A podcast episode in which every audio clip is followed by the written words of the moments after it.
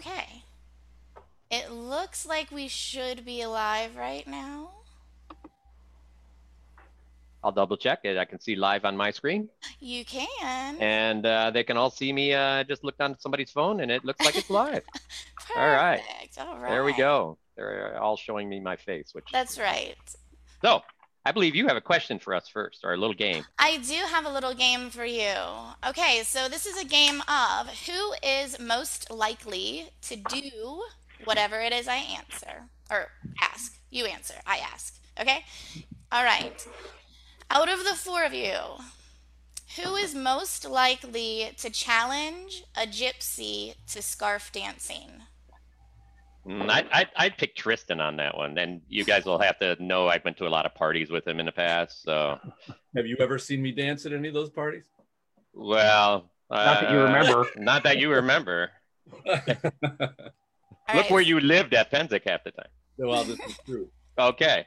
Well, I would totally do it, but I would never refer to them using the the word So wait, gypsy. let me. So y- Yeah, that's true. But but if we go to the Middle Eastern side, I did see Eli in a medi- Middle Eastern women's dress run a drag race.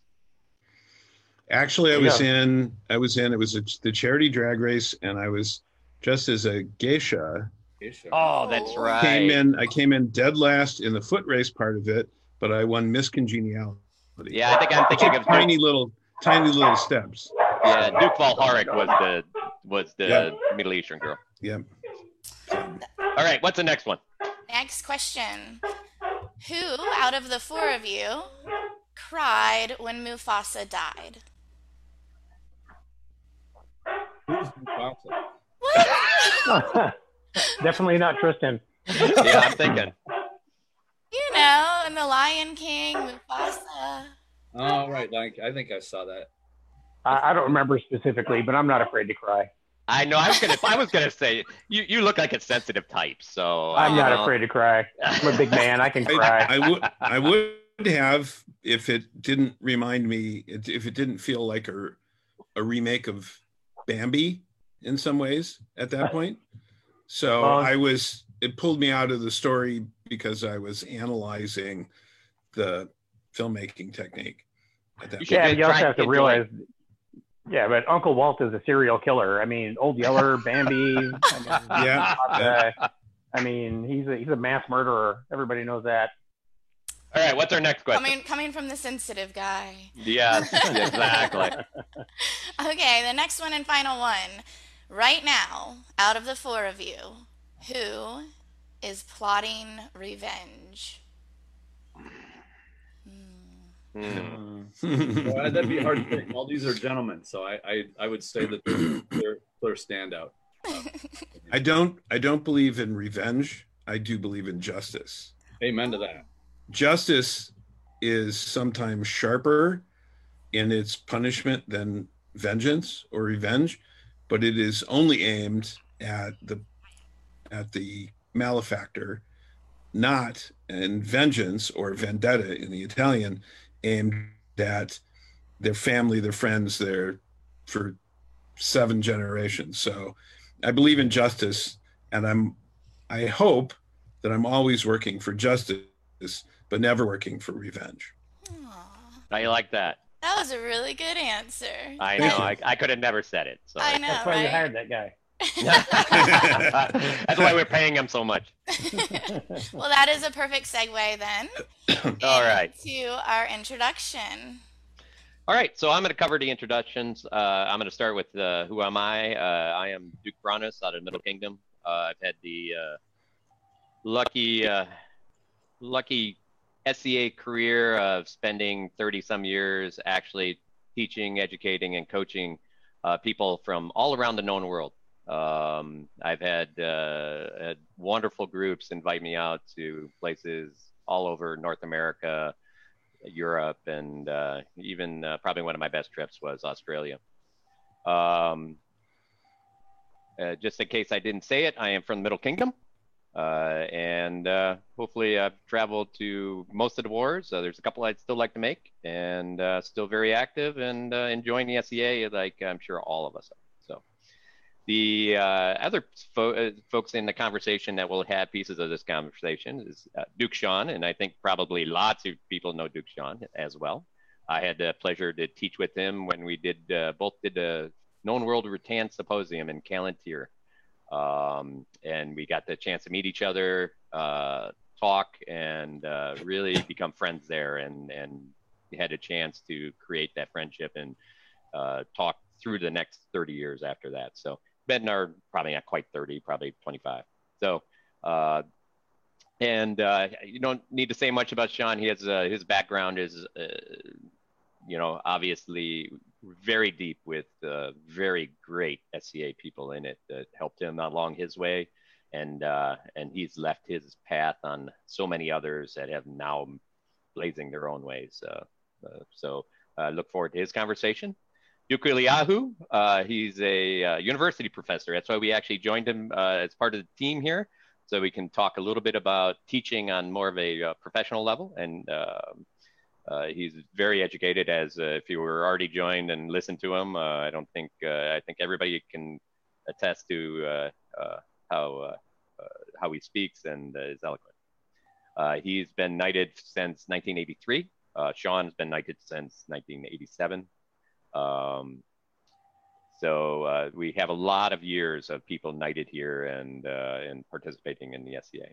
Our last person is Count Tristan. Uh, I've had uh, he was Tristan was knighted in 1996, uh, about three years uh, after me, and he was at the time it was a mid realm. there is now a North Shield.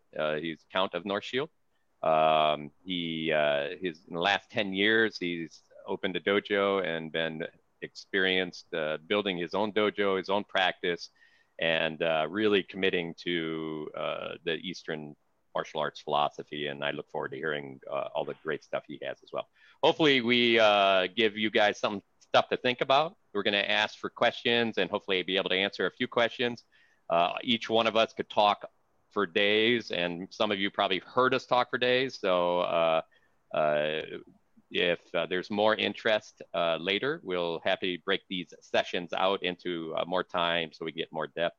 Um, and please let us know. Uh, all of us are here. We've been here, and we really, really enjoy people's input and being able to help. Uh, I've asked all of them if they minded anybody contacting them privately. Um, and every one of them was like, absolutely yes, please reach out if you have questions so that uh, they can answer them and uh, and of course that goes for me as well. I'm constantly trying to help folks on Facebook as well. So I think we'll start with uh, with Sean. Uh, he's going to be covering.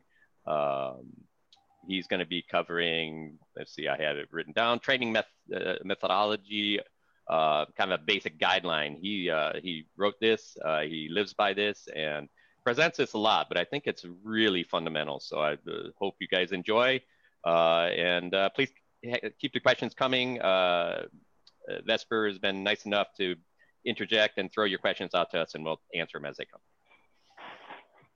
Uh, greetings, all. I, am Duke Sean from Artemisia. Um, as Manos mentioned, I have uh, traveled extensively to teach uh, my, my fighting clinic, and one of the things that I that I focus on pretty heavily, and, and I'm fairly I, am not at all ashamed to say that the one thing that I'm trying to change uh, about our sport is is uh, the way we teach our sport.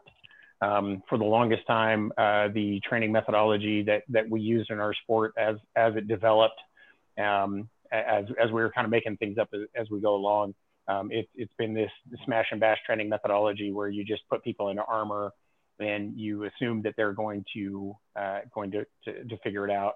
And I know that's not the way it's it's been for everybody, but that that is a, a training process that is pretty prevalent in our sport.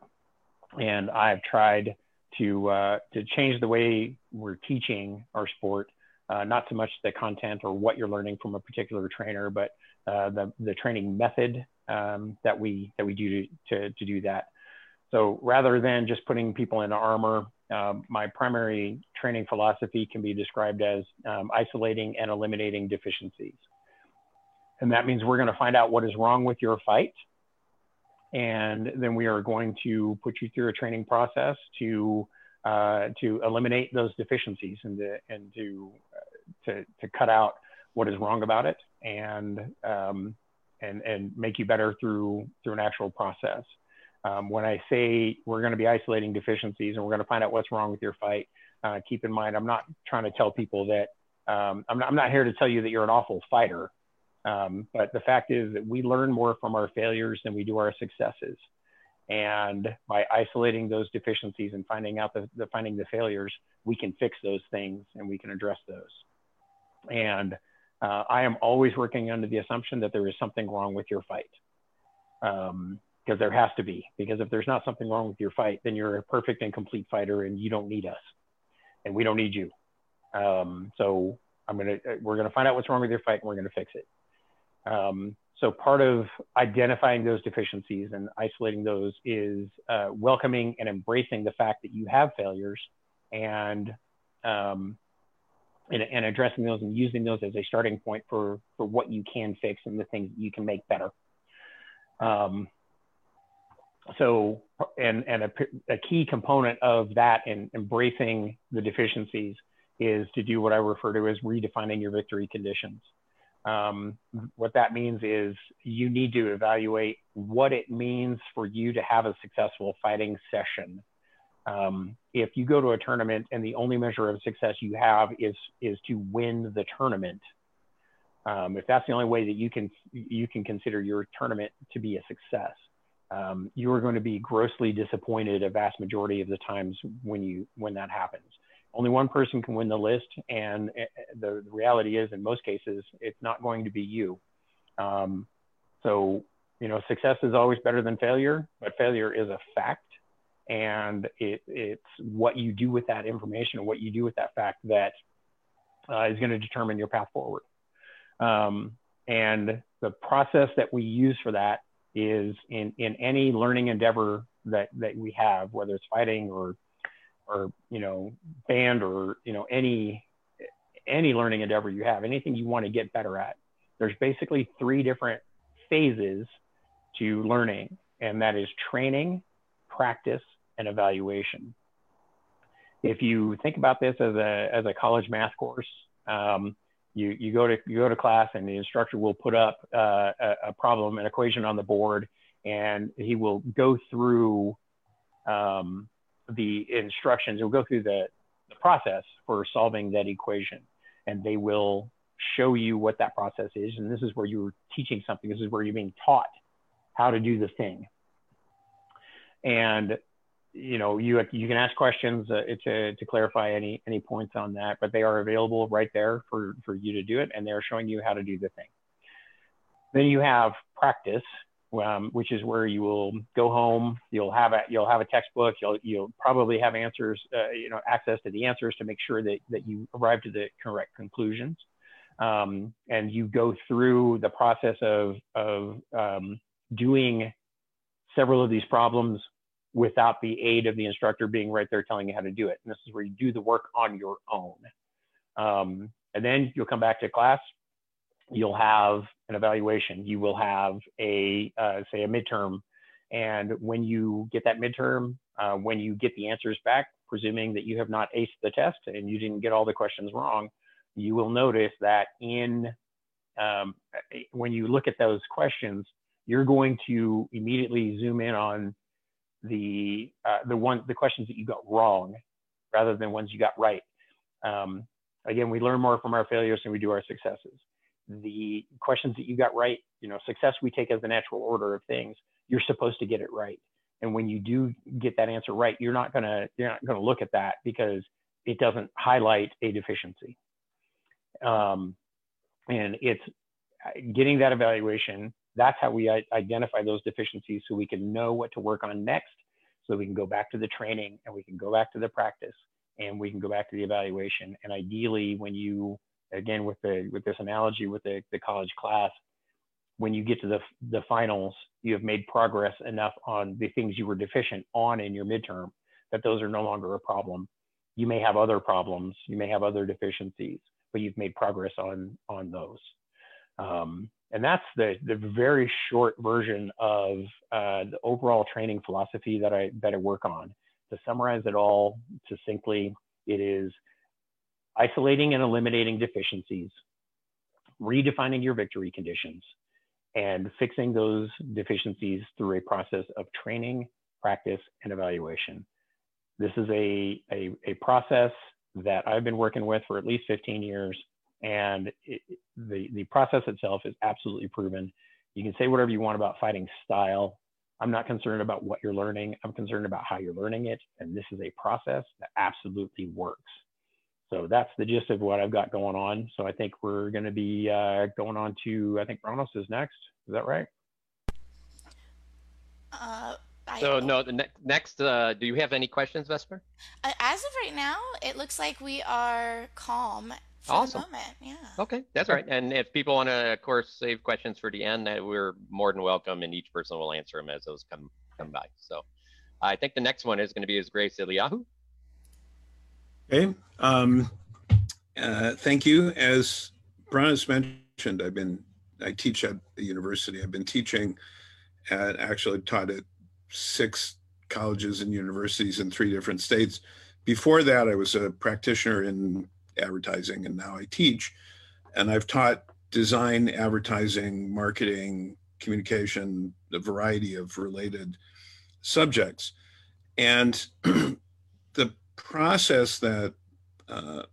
Grace Sean spoke about is a as a skill building process. I've used a very similar kind of process in skill building.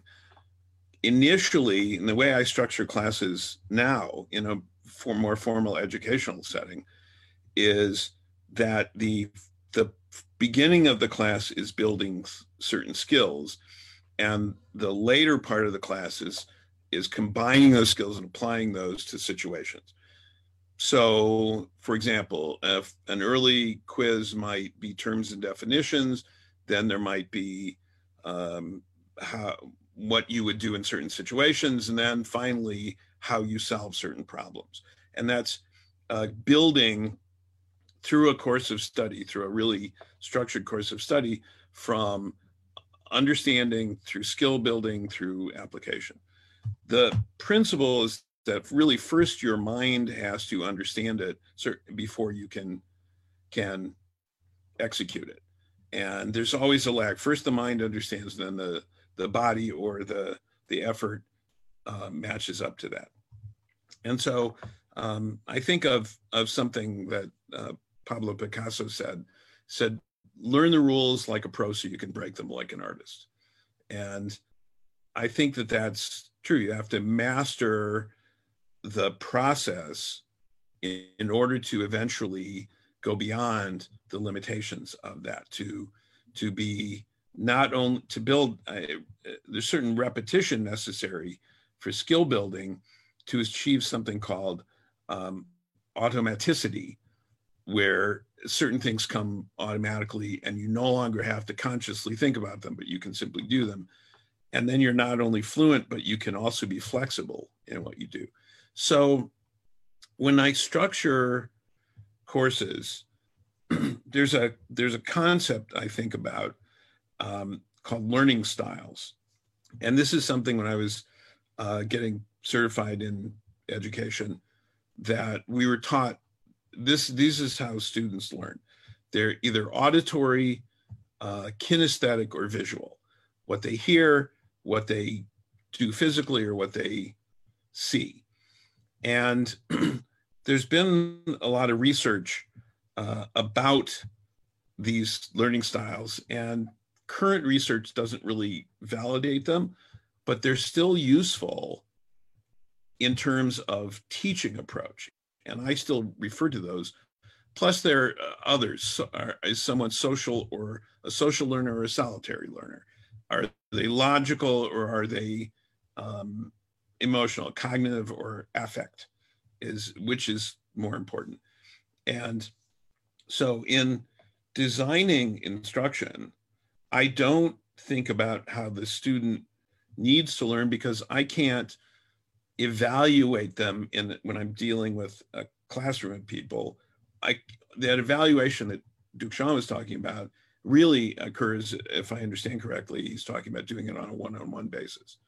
I can't do that given that a formal classroom setting. So I take, I combine every possible approach to illuminate the information to help a student gain their own understanding so eventually they can put together the information and in, in integrate it into their own understanding. And so multiple types of access for students. When you're working with a student individually, sometimes it can become clear that they need a different kind of explanation than the one you're giving.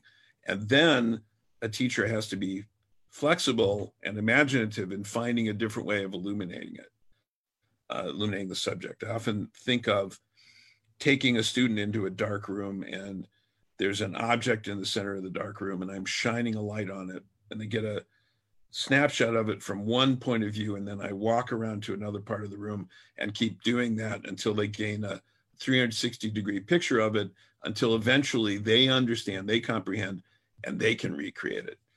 And I think of the the um, the old saying, I I hear and I forget, I see and I remember, I do and I understand.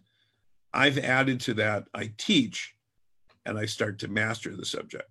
And so I encourage students in the SCA in the university to actually teach other students how to do something because that helps them make the gain the knowledge internalize the knowledge in a significant way i think the other one of the other challenges that i face in the university that i have to work on is something that i has been formed by teaching in the sca is connecting the current lesson to the previous ones. Because um, I know a lot of students in university setting seem to consider each course as a standalone and not consider all the information that came before. I'm done with that course, forget about it. Now I'm on to the next thing. And whereas all the faculty thinks that the students' education is cumulative, it's building one thing on another and that's something in in the SCA that I've I've applied and something I go back to in the in the university. So, for example, in SCA setting, I'll explain a concept to someone in depth in, in fighting, show them how to do it, repeat it with them because repetition is essential. Repeat it with them, repeat it with them until they get it correctly. Then have them do it, have them explain it, give me feedback and then reduce all of that in-depth explanation to like a single word feet meaning their feet has to be in a certain position. I've explained this to them. And i'll move on to another skill but when they're working on that next skill they may forget the first one. All i have to do now is say feet. And they remember to correct their foot position while they're learning this other skill. So designing the instruction to be cumulative in nature and additive is a real challenge. Um, um, now, most students in the SCA, most students of fighting in the SCA, are not entering into a defined course of instruction. They are seeing lots of different instructors at different at practice or their practice is unstructured is this a problem I think that Duke Sean correctly identified and one that all of us, I think, talking about this have been trying to, to deal with.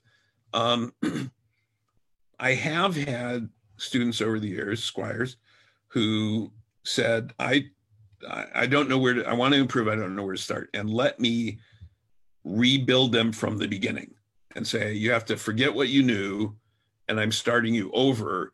And we are now building in this cumulative way. But th- that's been the exception. More often than not, there's somebody, uh, I see somebody at an event and say, they say, hey, can you work with me? Can you show me something? And then that kind of teaching moment is a different teaching moment. So, in addition to the idealized version of instruction, we have to also recognize the context. If somebody comes up to me, can you show me what I'm doing how, what to work on, I only have a few minutes to pick out a thing, a deficiency usually, and say, here's here's what I see. Now here's how to fix that. Okay, now fix it. Now go back to the way you were doing it before. Now go back to the way I'm showing you. Can you feel the difference? Okay, now repeat back to me. So I'm trying to cram this this feedback of instruction into a very short amount of time. And I'd say the final piece of that is uh, um, an analogy I, I make to uh, a master woodworker who gives his apprentices um, all the best tools and a pile of wood. and if the apprentice takes the bag of tools and simply dumps it on the pile of wood, he doesn't hasn't built anything. Ideally, what what mastery is is you've mastered the tools in such a way that you can use them in the right order, in the right sequence, in the right way to create something, to create. And that's the beginning of mastery. And that's what I look for in my students, whether in the university or in the SCA. Are, have they mastered the tools? Have they mastered the process? Are they combining it all and creating something original and new? Thank you, Your Grace. I You're think welcome. that was that was very good. Uh, Vesper, do we have any questions out there? Uh, we actually have questions if we want to backtrack for a moment. That's fine. to- Sure. All right. So Duke Sean, I'm going to bring you up on the screen. All right. So a couple questions for you as other questions are coming in. The first, what are some good victory conditions? Okay, so um, again, you know, with victory conditions, you have to uh, you, you have to understand, you know, what what do you consider to be a success um, in in your for your fighting experience? You know, what what has to happen in order for your fighting experience to be to be a success? And again, as you know, when we mentioned tournament, um, if if the only measure of success you have is winning the tournament, then you know you're going to be disappointed a lot of the times. Um, sometimes, uh, depending on the on the list that you're in, if you've been fighting for a while, maybe going more than you know, maybe maybe going more than two rounds in a double elimination, maybe that's a a, victory condition. Um, the ultimate measure of success. Um, keep in mind that I mean ours is definitely a sport where um, success is largely determined by one single common va- uh, variable, and that is body count. Um, but the body count is the, the, the focus on body count is counterproductive to actually learning the sport. Um, if that's what you're focused on, then you're, you're gonna you're gonna be concerned about your wins and your losses, and you're not going to be able to appreciate um, being able to isolate deficiencies. Um, so so body count is is not really it's how we measure things, but it's not the best that, that's not the best focus for for learning. The the best measurement of success and victory is just making progress and being a better fighter than you were the last time the last time you came out. And sometimes that success does not translate into body count. That doesn't translate necessarily to victories. But when you are if you have somebody you're working with that is watching your fights and you know maybe last time you had a problem with footwork and now you enter the a similar tournament and now you your footwork is better but you have a problem with shield discipline that's progress. That's victory. And and frankly some days when you're just not feeling it some days victory is just getting to practice at all and putting putting the armor on and and just just getting to it. So you can well measure it however you can measure it however you want.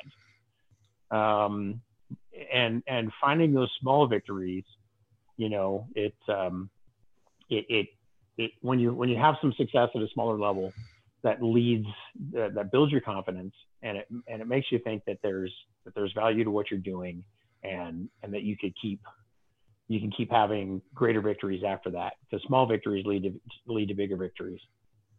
Okay. So- Great. And we also Can I add something yes, to that? Absolutely.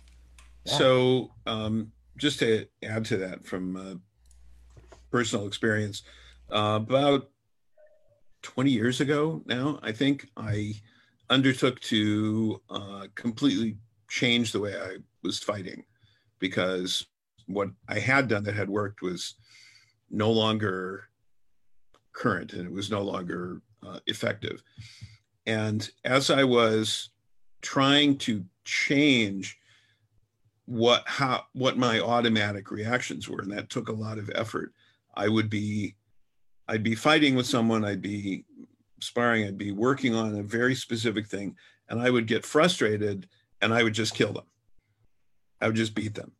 But I'd be beat them using something old and not using the new skills I was trying to do. And for me, that win was a loss because I lost patience and I lost focus and I lost the the intention of what I was practicing, which was to learn to do a specific thing in a specific way. And I simply relied on using something I knew would win, but the win was for me actually a loss. Right, because because you didn't become a better fighter. Right. You you just you want to fight, but you didn't become a better fighter. Right. And that And and, I- and that's that's a loss.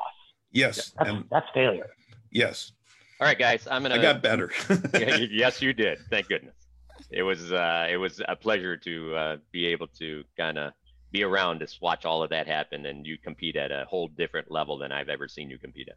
Thank you. So, uh, Vesper, do you have any quick other quick question? We'll take one more before we can get uh, His Excellency Tristan. Sure, we have Rolled up? one quick question. It, essentially, I'm just going to kind of shorten it, truncate it a little bit. that's fine. Um, if we are doing something successfully, and therefore we're not reevaluating it because we're successful, do you believe that we teach poorly because we aren't reevaluating things that we do successfully? So, can I can I cover that one a little bit, guys, if you don't mind? Yeah, so, go ahead. the key to I think all of what we're all looking for is we we get through learning something, um, and we're constantly evaluating if that thing we learned is still being done right or could be done better. Uh, I think all the great fighters out there learn so many things. In fact, I, I used to throw tons more shots than I do now because what I've learned to do is throw the basic shots that much better. Um, and uh, you know, I think we that that, that what his or what his grace uh, Eliyahu talked about was the mastering of something. Um, we are constantly trying to master something. You you can call yourself a master of woodwork, or you can call yourself a master, but these that doesn't mean it's the end. You know, it's it's a constant. We're constantly striving for it. Now that doesn't mean that we spend all our time on that. That means that we have to move on, and we have to create. Sometimes we have to even create new things for ourselves to challenge ourselves, to broaden what we have. We have to watch other things. Like uh, I do a lot of, uh, you know, European, Eastern European boxing footwork and uh, tension control and breath and all of these pieces to become a better fighter all the time. Um, it, but we have to constantly go back and say, you know, I'll look, I'll look at my a win and I'll look and go, man, that was absolutely terrible. I have no clue why my feet were that way. That's not a win for me because I performed poorly. Um, you do have to be careful on not, you know, constantly poor, looking at things that you do always wrong because that's a bad thing. That goes back to what Sean says.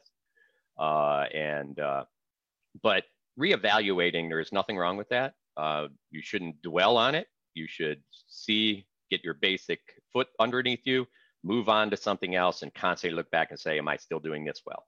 And then move on again, and am, I still doing all these things well? And we just keep moving on. Um, talking about moving on, uh, we're going to move on right to His Excellency Tristan here. And uh, just so everybody knows, uh, again, please feel free to reach out to any of these people and ask these questions if they don't get answered here. We really do want to answer everybody's. We want to make everybody better fighters, but even more so, we want to make everybody better trainers and better partners for people at their fight practice. All right, Your Excellency. Thank you. Uh, I, I want to make one minor correction, and that is uh, I'm a Viscount, not a full count. Oh, sorry. So I kind of not count, but uh, thank you very much for the introduction. Uh, I know a lot of people don't know who I am. Uh, I've not been really active in the SCA uh, for some time now, but when I was active in the SCA, I was in a household. At our biggest, I think we had 23 members. Out of that, we had seven knights, five royal peers that came out of that group. And I only say that because really what we'd created what what- what's called referred to as a talent hotbed. Like how do you get a group of people that help each other out to become better? Like the culture of that group winds up becoming better. And what I discovered within the SCA that I took into my martial arts training as a uh, dojo instructor was that same culture. Like, how do you fa- uh, take the spark, uh, which is the interest of the student, and fan it into a flame? And that's a very uh, delicate process. Uh, and it, in in taking this to the uh, traditional Eastern side, I teach Aikido, by the way, is the art that I teach in my dojo. Uh, there's a, a concept called Shu Ha Ri, and this describes three tiers of learning. In in Shu, and I'm sure everybody in the SCA can relate to this. In Shu, imagine is the beginning level when somebody comes to their first practice and they they're like a sponge. They don't know anything of what's going on, and they are, just want to be taught like how do I hold a shield? How do I throw a basic shot? They they're their mind is completely open and they, just they want to learn how to make one thing succeed and this is where connecting to a student like that is really important and what i found as, a, as an instructor kind of in the sca or a coach i guess a mentor you could use that term is it was easy to lack connection between you the experienced person and the brand new person who just could not even didn't even know the language you were speaking could not relate or understand the kind of the intricate vocabulary that that uh, fighters tend to have.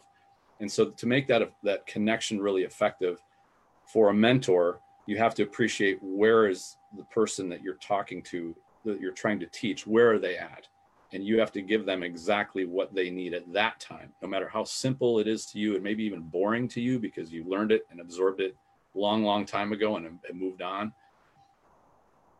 But that's what they need and that's where you're going to establish that connection. And you can do it one-on-one you can do it with a group but it's usually even with a group you're doing a bunch of one-on-one connections where you're trying to help each other for where the the learner is at so that initial layer is called shu and that's that means to protect and that means that the technique that they're learning they just want to learn that one technique and and have it uh, get get it down and and get used to it then you have uh, Ha in the middle, and that's where you could equate this in the SCA to, say, a, uh, a mid-level fighter like a Squire. He already has got a number of basic uh, offense and defensive capabilities. He's got some movement, got some, got a few shots or combinations that he likes, but he's still served really well by having one instructor. The one thing about the the Shu level, at the the entry level, that beginner, if he has two instructors trying to teach him at the same time, his brain's going to explode much less three or four. There really needs to be one kind of one stable source of instruction for that person to really do the best, uh, be able to learn at a good rate. And then as more experience comes in, you get to the exploration uh, level, which is the, the Ha level, where they they have some comfort, have some competence, and now they want to start branching out. Maybe they get a little bit of mentoring from other knights or other other fighters.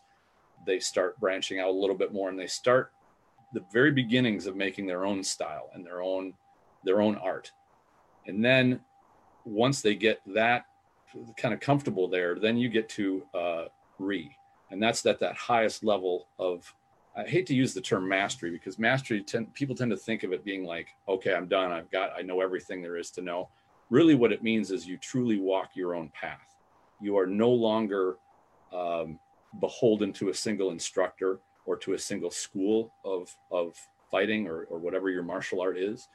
You really are gathering what you find to be the most useful things for you.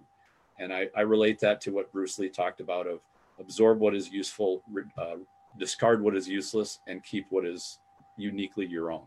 Like that is the level of Ri. Now, uh, this language is a is used in the Eastern arts. Uh, I I sort of viewed this as I watched the development of many fighters, including myself, where each of those tiers was uh, physical, and then mental, and then spiritual at the top.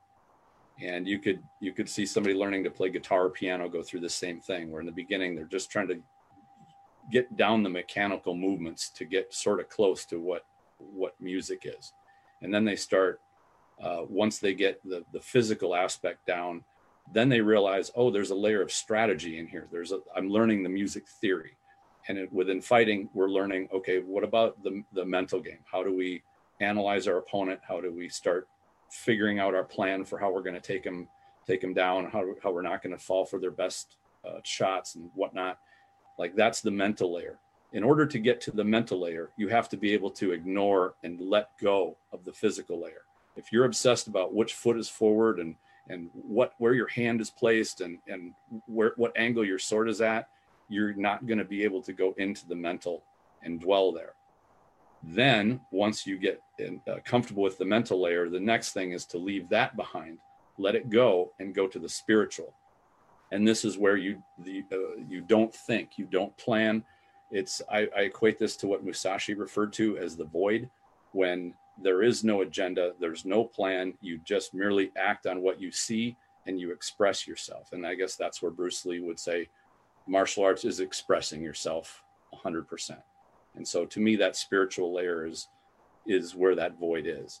Um, I've I've tasted a little bit of it, but I admit that is the hardest transition to make from that mental that mental uh, strata strata to the the spiritual. Um, and I don't use spiritual in terms of like religious. I'm talking that it is uh, kind of what uh, Duke Eli was talking about, where it's it's just natural. You just naturally know what to do. You don't think about it. You just express it. And so I I think these three these three layers are very helpful for a coach or or an instructor or anybody that you're going to mentor somebody for 10 minutes. Get a basic idea of where they're at and go to the level that they are and take them just a little bit higher. Like to me, that's where the effective mentoring came in. And Bronis has been a, an avatar for me, an example for many, many years. There's nobody, in my opinion, that does it better than he does. And I always wanted to, to have that same level of skill. So I put my mind to building that. And uh, the people that I work with, uh, you know, you see them start to get those light bulb moments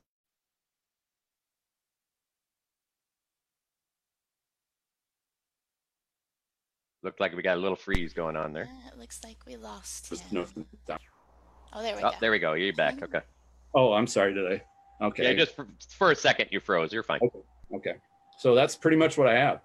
All right. Do we have any quick questions? We do. Um, Awesome. We have, yeah, we have a question.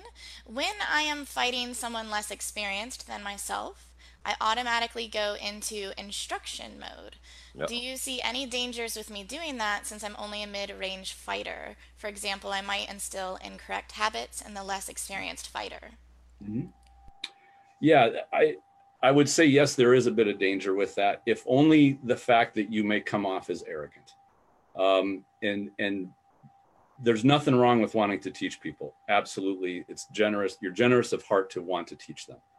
Uh, just make sure that you can set the expectation with them that they don't feel that you are being condescending to them. Um, there are a lot of different ways to do it. We go into a little bit of detail at maybe a later point, but uh, I've I've been been to that in that in that same position many times, and uh, you know, kudos to you for just not unleashing everything that you can do and annihilating them right off the bat because this is the SCA. People are into, into the SCA to have a good time, not to just get blown out of the water.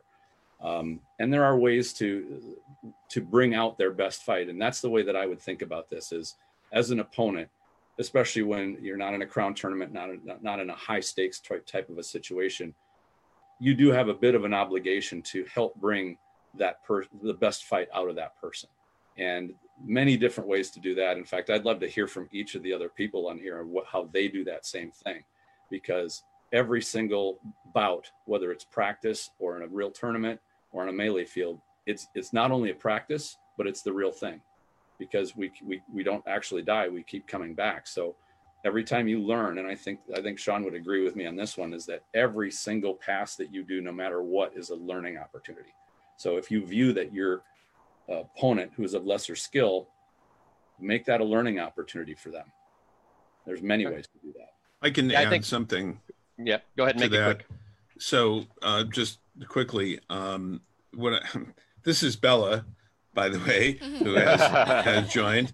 Um, the better side um, uh, when my squires have gone to uh, a a large event like what in the Mid Realm is called a tournament of chivalry, where a lot of knights are there and they're each open to training and teaching uh, bouts with individuals. Um, they, because of that situation, getting a lot of instruction from a lot of different people, what I have told them is to take notes. When after you get some training from anyone other than me, I'm not saying it's bad, but write it down so I can help you understand it and put it in the context of what we're working on and the level you're at so that you can use it, incorporate it so it's not confusing to you. Because otherwise, you'll get lots of different information, many voices, and that can be a, a, a problem.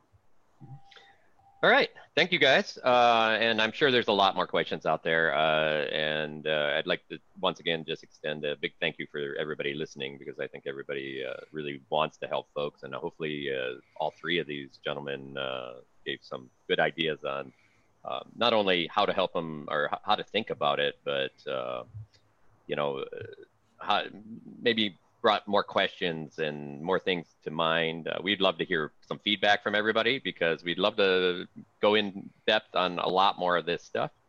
Uh, so my part uh, of this, other than uh, being the, the person talking a lot, uh, is uh, really that emotional piece. I, I had the pleasure of starting with Tristan and Sean, and we've been trying to talk about how to how can how can we you've helped a lot of people become better. We've helped taught a lot of people. We trained, we coached a lot of people. But how can we help people start practices better, uh, build a better practice, build a, a training philosophy, help others easier? Because we don't talk a lot about train to trainer or train to coach. And I think this is the, the biggest piece we wanted to get to, uh, and we've been talking for the last couple months about. And uh, and you know we be happy to to sit around and talk with each other uh, because we have really uh, some good insights, uh, and I've learned a lot from all three of these gentlemen. Um, but on my end, uh, I've had the pleasure of teaching and uh, lots of knights uh, in my own group and multiple kingdoms. Um, I tend to fall onto uh, the emotional side, um, and and that emotional side of teaching um, uh, comes a lot from uh, empathy, really, from myself. I, it's the one thing I tend to be uh, very sensitive of. Um, but knowing how a person's feeling when they're when they're fighting you, how if they need that positive reinforcement, uh, doesn't even need to be a blow to hit you. It needs to be something that that lets them believe that and build that confidence that what they did was right. Um, some others need to you need to take a look and say, what the heck did you just do? That's that's not you know obviously you know that's wrong. If if that's if you're just going to keep doing it that way, then you know maybe we need to start back at square one. And sometimes that's that's a, a real sharp note, but sometimes those sharp notes are what help people think about what they're doing and bring them back into the path of learning and moving forward. Um, most of my my training comes a lot from discipline, but really the biggest piece here is I, I don't necessarily think myself as a trainer. I think there are probably some lots of better trainers than I am out there because they teach fundamentals almost even better than I do. I tend to get a little complex in the ways I teach things. Um, but coaching is a whole different animal when we, we we look at training somebody. You know, it's and coaching. It don't need to be. You know, there's lots of boxing coaches that that don't train people how to punch or how to weightlift or how to eat better. They have trainers for that, um, but they they know their their student. They know when they're not giving it at all. They know what they can do and take advantage of an opponent in the ring. Uh, and this is what they're giving them in the corner. They're giving them that positive or negative reinforcement to drive them to a different level. And really, that's where we're all trying to get. We're trying to get to this level that's so that that that, that epic place where everybody wants to get to, and and it's hard to get there to by yourself sometimes. It's a, it's a long struggle, but when you have somebody alongside you that you can trust, that you respect, that you have a great deal of, of, of understanding and that communication is is really really good um, that person can excel your fight and that person doesn't have to be me or duke sean or, or tristan or any anybody like that that could literally be the best next best guy at your fight practice or your buddy who you've been training with the whole time um, because it's emo- it's emotional based. Or you know, it might be that he, you come back and it's like, hey, how you think I did? And you'd be like, well, you know, I've seen you do better. Here's a couple of things I didn't see you do, or you know, hey, your sword looked like it was back two inches, or your feet were spread out. You know, but there's a person you trust, or you know, you come back to a corner, you're looking a little dejected. That person knows you well enough to say, you know, hey, you know that may not have been great but man you did this thing really well so let's you know you you know he's going to build you back up before you go into that next round and that's the emotional side of training and in fact that's the emotional side of coaching um, for the last three years i've been doing a few there's a known world fight symposium uh, i think a year or two ago that i went to and we did a, a coaching roundtable it wasn't me explaining what coaching is I wanted to talk about coaching. I did it another roundtable at Pennsic, and there was another place I did roundtable. I want people to start thinking about that coaching feel instead of just, you know, I hear this all the time. Oh, you know, we we got to learn to train people better. Well, there's actually a lot of good trainers out there, but when you and you get somebody passionate about something and build that passion, we know what that can generate. Can generate greatness, and that's what we're trying to get. That's what we're trying to push those people to, because that's what they want right? In the end, you get you get the chance to take a look and say, you know, hey, I helped them get to the place that they really wanted. I helped them get past what they ever thought they could. I mean, that's hugely satisfying, not only for them but for you too, because by then you're you're really that that emotional piece. It's not just you know feeling his emotion, but you got a bond that's going on at that point too. And and sometimes it's you know sometimes it's maybe you know that that father son or father daughter bond that that you know that's unbreakable or you know maybe it's that best friend bond. Um, but you're both getting rewarded out of it because they give you that trust. And and that's an incredible gift that they give you. In fact uh, we were talking and um, somebody brought up you know uh, eli in fact brought up earlier about bringing the empty cup, a cup to learn you know sean was talking about one of his students has incredible martial arts background, came in, is like, teach me. He didn't know that he's, you know, been training for years and years and years and a great practitioner. The guy came in and said, teach me. I'm a white belt. Just, just teach me. Well, that's in our group, obviously, white people need something a little different, but that's a gift because that's really, really hard to give up, especially when you spend that many years with something. Um, and I'm going to tell you, every one of these guys up and, and myself included, that's we know that, that that's a gift, and we, we really appreciate that. And so, what I would say is, be a great student. Be, you know, build that that layer of trust with somebody, so that somebody can essentially help you on your path, and motivate you to maybe even go past where you ever thought you could. Uh, and and you'll you'll feel good. And it doesn't mean that you have to win everything. It means that you know, I never thought I was going to fight in tournaments before. I was a great melee guy, but now I feel good about fighting in tournaments. I have a chance. Well, there's a place that you're going to that you never thought you would be before, and these are the kind of things we can help each other with. And we can also help each other with just being, hey, are you going to be at practice today? Because I really like to work on something. And that's that responsibility back to each other and that's what keeps people coming up somewhere. So I, am going to leave it off on that, so we can get a. It looks like we're dead on eight. Uh, Vespar, did uh, maybe a question or two, or are we going to be pretty much up? We do have a question. Okay. How do we transition along the path from training or teaching into becoming a good coach?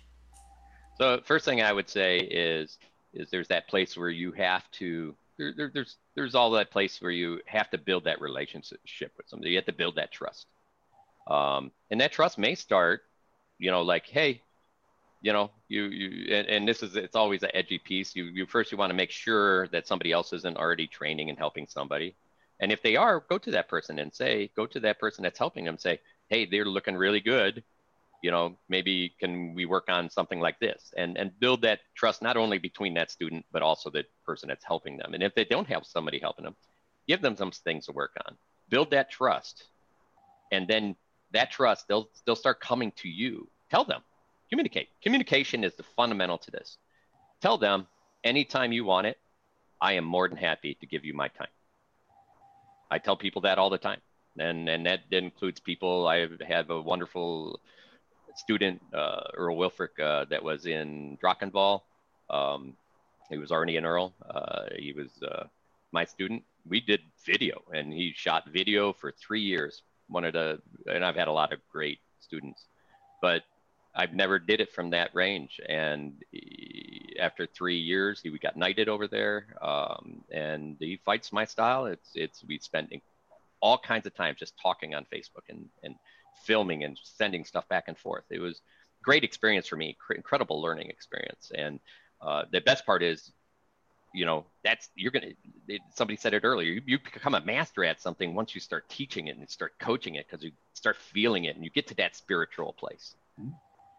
And uh, you know, all I can say is build that trust first, and and and it has to be real trust, and respect that person for what they give you, and they'll respect you back. Yeah, if I could jump in with one thing too, and I've noticed this very strong parallel not only in the uh, martial art, the traditional martial art world, but also in the SCA. You, when you start, you get into a major gear of every time you go to a practice, every time you go to class, your your focus is on and intent is on building your own skill. Like you are almost a total narcissist. You're you're I need to be better. I need to improve this. I need to work on that. Here are here are what the, my weaknesses that I have. Like these are the things that fill your mind, and usually for years. But you, in order to cross over into being a coach, you have to totally shift gears and put the priority on your student. You have to give up on the I'm here for me. I'm here for what I can do and what I can learn, and turn it around and say I'm here for what they can learn. And even if you got one person you work with, or five or ten, doesn't matter you have to put you aside and make them the priority. And not to do it from the fact of, well, I'm a I'm a big shot fighter or I'm a sensei and I need to I need to pretend to play my role because that's what I should be doing. I'm talking very earnest. Like you have to put the priority and success of your students as your a number one goal. Maybe it's only half a practice you do that. You do the first half for you, and, but yep. when you shift gears and this has to be a very distinct and clear shift of gears. And it has to come across completely clearly in order to gain the trust that Bronis is talking about. You can't have your student think, well, this guy's just over here kind of showing off and teaching me because he wants to be he wants to look to everybody like like a teacher in front of everybody else. It has to be you really care. You want that person to walk out from from walk away from you knowing something they couldn't do before or understand something they didn't understand before and and as a dojo owner that's my priority in a class. Whenever somebody comes in i want them leaving thinking they're better than they were when they walked in the door. And i, I think, think, that's well said. if yeah. the SCA had that same atmosphere at every practice it would be a whole different whole different ball of wax. You know there are practices that are great for it and, and really do that. There are others where it's just a bunch of guys or and gals that are just there for themselves and you can tell. I mean it's the atmosphere will drip off the walls and it won't bring people back. It won't make people want to be there because they feel like everybody's there for themselves and it doesn't leave them much especially raw beginners. And if i can if i can add one more thing uh, if someone uh, if uh, in the the question they're fighting with someone of lesser skill and they want they're thinking should i should i start teaching them, I'd say the the simple question to ask the person is, "Hey, can I can I show you something? I've noticed something. Is it okay with you if I show you something?" Get their the permission first of the person you're you're helping to teach because without their uh, without their agreement, without their buy-in to that, then you're being you're pushing your knowledge or what you what you think you know on them instead if you ask them and you and they can say no. Say no i just i just want to fight. Say go fine. Let's just do that. But if you ask someone hey i i know something. Can i can i help? I i don't if I see two people fighting, for example, I if I don't just walk over and start correcting them, I'll stand and watch for a while, and if they turn to me, I may I may say, hey, you know, do you mind if I point out something I saw? Now I can get away with doing that. Maybe somebody who can't always do that. The first thing is ask their agreement to offer information, and then they can do if they agree. Great, you can you can share with them. Well said, Sean. Do you have anything? Yeah, I do actually. Um, so as far as the the transition from from you know fighter to coach. Um, you know, we expect all members of the chivalry, uh, all, all knights and masters. Uh, we're, we're trainers. We're we're supposed to teach fighting. Um, the, the, level of training that, that the four of us do um, is is beyond what is ordinarily expected. Um, and you know, I have trained in. I've, I've done my fighting clinic in more than half of the kingdoms of the known world. And uh, you know, I, I occasionally get asked that question. It's like, well, that seems like a pretty good gig. You know, people people uh, fly you out to places to uh, to teach them how to fight, and you know, how do, how do you get into that? And my answer to that has always been that you don't get into this business, you kind of end up in this business. Um, you know, you you we we all as knights will help whoever is going to ask, and you know, eventually you, you, you get that point where uh, I know for, for me, it was, you know, 2007 or, or thereabouts. And, and somebody said, man, this is really great stuff. I, you know, what, what can I do to, to get, you know, get a weekend with you? Um, and then I set up a class down in, in, uh, down in Vegas, did that for a few years. Um, and, you know, and then one of those classes, somebody said, what does it take you, what, what would it take to get you to my house, uh, to teach this? And you know I went out to went out to somebody's house and taught this. And you know you you help enough people and and that and and, and it's effective you, you just kind of end up in this. Um, and I, I am I am incredibly blessed to to have fallen into this. Um, I got a lot of my my training methodology uh, and the the the concept of, of training uh, from Viscount Sir Sagan, uh, originally of the West, now, now here in Artemisia. And, and that has really, um, re- really kind of carried me on as far as, you know, how I train and, uh, you know, and, and the value of that. But getting back to, to Tristan's point, um, you know, when you, when you get that text or that email from a guy that says, I just won crown, thanks for your help. I mean, I, I've, I've had plenty of success for myself and being able to give that success to other people and and and helping them find the kind of joy that I have of this sport uh, for for so long. And quite frankly, it's it's just me being able to give back to so many people that have that have given so much to me. Because I, I remember when I was coming up in my way and just you know hungry and eager and trying to trying to learn, and all the people that helped me. You know, I mean, I feel like I owe it to the society at large to, uh, to, to help out where I can. And, and, and watching people have success with what I've given them is, is far greater than any success I could have for myself at this point. Yeah, I'd agree 100%. Could I jump in with one last thing? And I think this is a, a, a great wrap up point, and that is you get better at what you practice, pure and simple. If you go to practice and all you do is fight and spar and train yourself, that's what you're going to be good at. You won't be good at teaching because you're not practicing it. So take time out, even though you feel like you're clumsy. And this is one of the things that my Aikido instructor told me because I always got shy about uh, teaching things that were that I felt were beyond what I knew how to do, which is of course teaching 101. Don't teach outside of your your knowledge base. And of course, when you're not yet a black belt and you're uh, you, you got a, a student that you're working with that's struggling, like I don't know if I should show them anything because I'm not really good enough at it and he always said, if you know one thing, teach that one thing. If you can do give them one thing to help, it's going to be better than if you just stood there and did not help them at all. As you do that, you're kind of getting your legs underneath you as a teacher. You know, you're you're starting to learn what it is to be a coach and a mentor. And then you're going to stumble, you're going to struggle, you're going to I guarantee you're going to teach somebody to do something wrong. it's going to happen.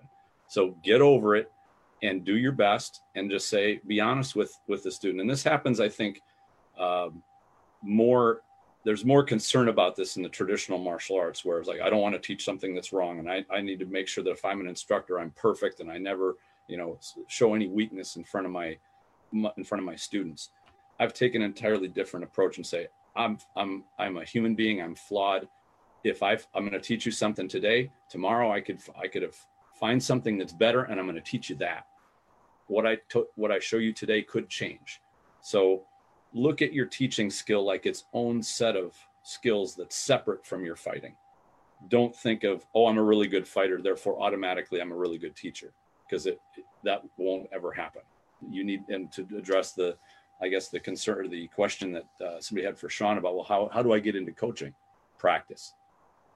Just practice it.